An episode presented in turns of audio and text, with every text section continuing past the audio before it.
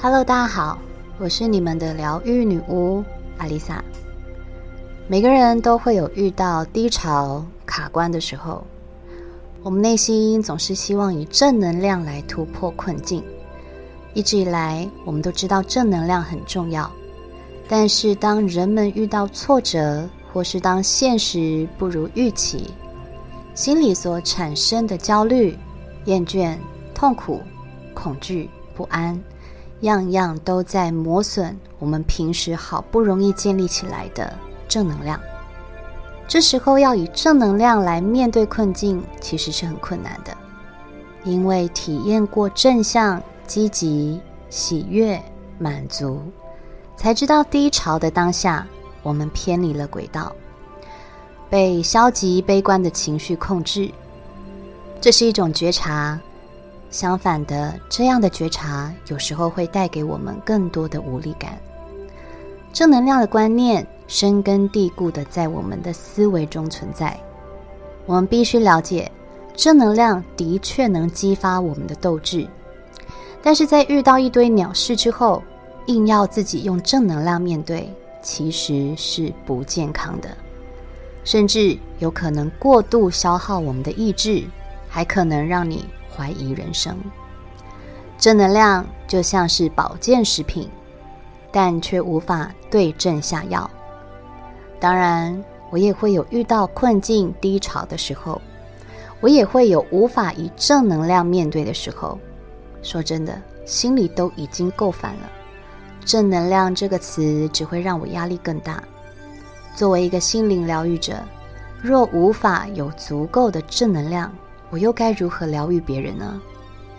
去年我也常常为了这个问题在心里来回挣扎：我是不是够资格做一个疗愈者？如果自己都深陷在负面思考中，又有什么能力去帮别人解决问题呢？这其实是我去年一直在思考的问题。你们知道吗？西方文献统计，所有医师科别中，精神科医师的自杀率最高，心灵咨商师自杀的案例也不少。这就是因为自己本身就是在疗愈别人精神方面的问题，但是当遇到情绪上的问题时，基于专业领域难以向他人开口倾诉，久了就成为忧郁症，最后走上自杀一途。就连精神科医师都很难时时以正能量面对自己的挫折，何况是一般人呢？当然，我是没有要自杀啦，只是我在情绪低落的时候，我终于能够理解，为何自己是心理医生的人都还会因为心理问题走上不归路的无奈。除了难以向他人倾诉，还有就是因为比别人更清楚，当自己。与正能量的距离越来越远时，心里就会越来越焦虑，甚至有一种自责的感受。在九十六集中，我们有提过，虽然正能量很重要，但是诚实面对自己的负能量也是必要的。人不可能一直处在正面思维当中，有消极情绪是再正常不过的事。事实上，想法过度正面的人，反而更容易引起心理疾病。这些心理疾病往往是以正面的态度去隐藏自己内心最深层的恐惧、不安、愤怒。时间一久，这些情绪就会像洪水猛兽一般反噬自己。每个人都以为人生是加法，不断的精进、茁壮，让自己变得更坚强。当然，这是一个很好的观念，也是我们一直在依循的生存法则。但是，当一个人遇上低潮时，那会使我们的内心变得脆弱。一个脆弱的人硬要把正面思维强加在自己身上，无疑是雪上加霜。这时候，我们该做的不是加法，而是减法，放下，割舍。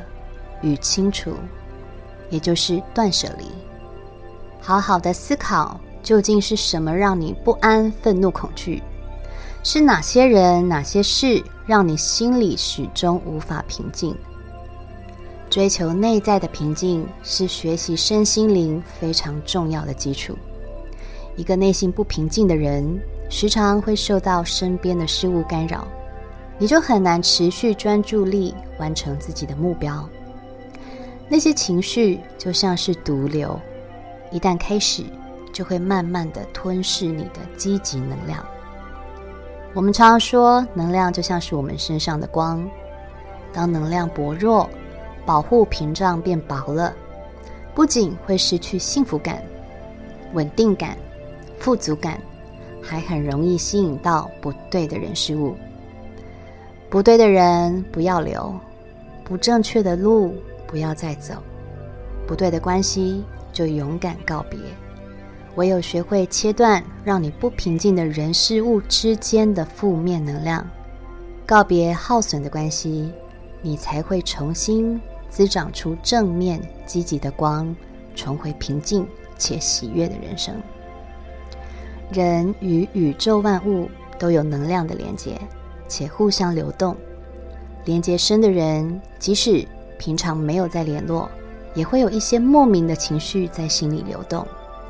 这些情绪有的是舒服的，充满感动、温馨与爱；有的则会让你产生低频的能量。这些连结都是很深远的，有的甚至超越了我们现在所处的世代。好的连结，当然我们欣然接受；至于不好的连结，真的就没有必要再苦撑下去了。在去年，我做了三次很深的断舍离仪式，因为连结很深，所以一直以来基于舍不得。对于那些令我不舒服的情绪，我都睁一只眼闭一只眼。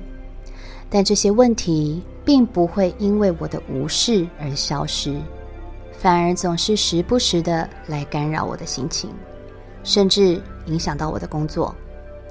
当两者的关系已经失去建设性与正面意义，彼此的能量都会被削弱，对谁都没有好处。释放掉这个恶性的能量连结，并不是不再与他们建立关系，而是在这个节骨眼，这个方式才能让我重回平静，拿回自己的内在力量，而不再受牵制。在这段时间，说也奇怪，这些断舍离的人事物再也没有出现过，我的情绪也安定了许多。另一个方式就是。当你深陷低潮、失去正能量的信仰时，不强迫自己要乐观面对。相反的，在这时候多关心或善待身边的人，主动做一些善意的交流。这些人可不是随便乱找，有些人理所当然的态度，可是会让你更心烦。请找一些与你磁场相近，又懂得互相与感恩的人。当你付出，你会得到对方真心的反馈，感受到爱的流动。这在无形之中也能在低潮里拉你一把。当然，我们不是要什么实质上的回馈，这个方式只是要你记得，要你想起，这世界上还是有很多友善的人、美好的事物。